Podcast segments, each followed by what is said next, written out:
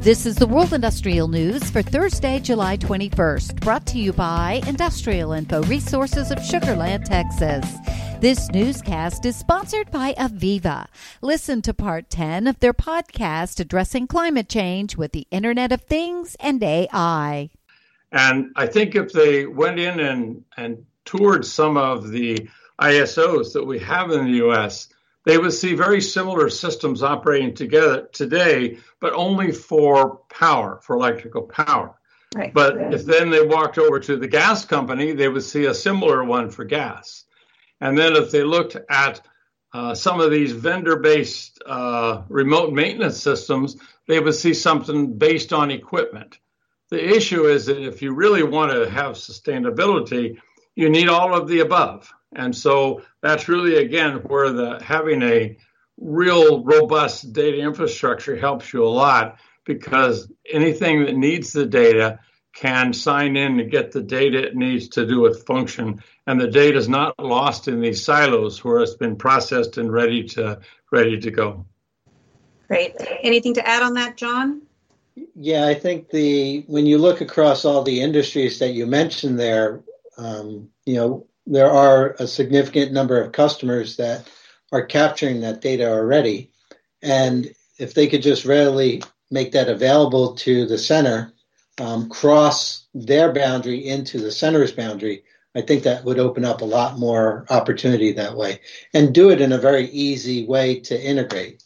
You know, a lot of um, problems with large systems is the integration components.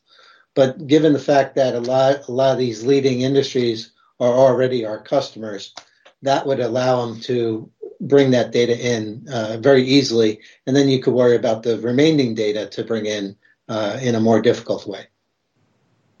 I, I would point out too, if I could, that that really emphasizes a, a known uh, aspect of data that perhaps isn't that obvious, and that is data is the only resource that the more people that consume it, the more valuable it gets.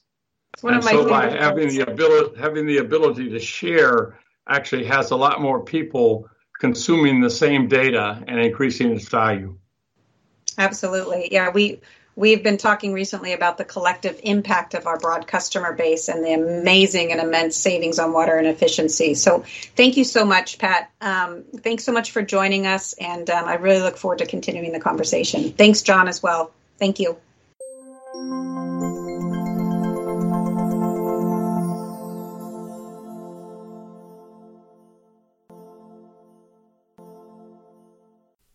To hear the full podcast, search for IIR's Industry Today podcast on your favorite podcast provider.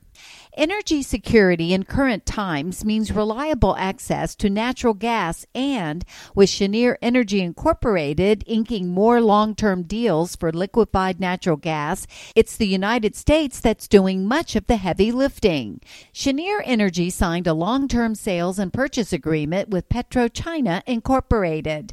Deliveries will begin in 2016 for 1.8 million tons per annum of liquefied natural gas sourced from U.S. shale basins and extend through 2050.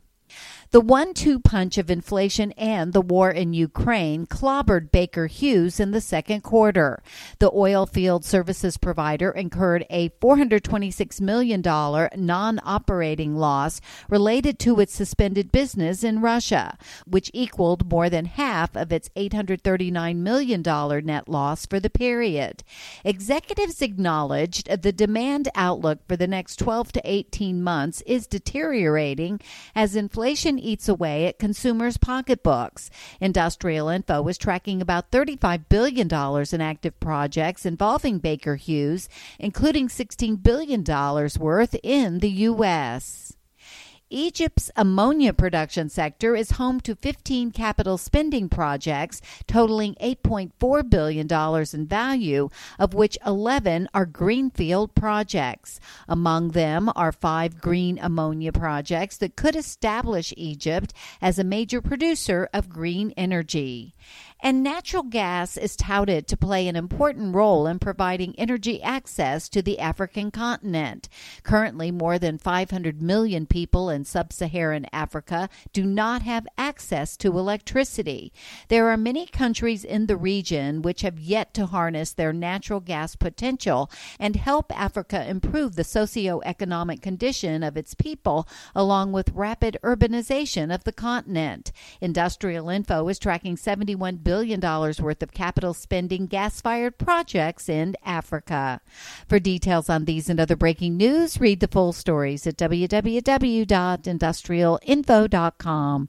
I'm Peggy Tuck, reporting for Industrial Info News.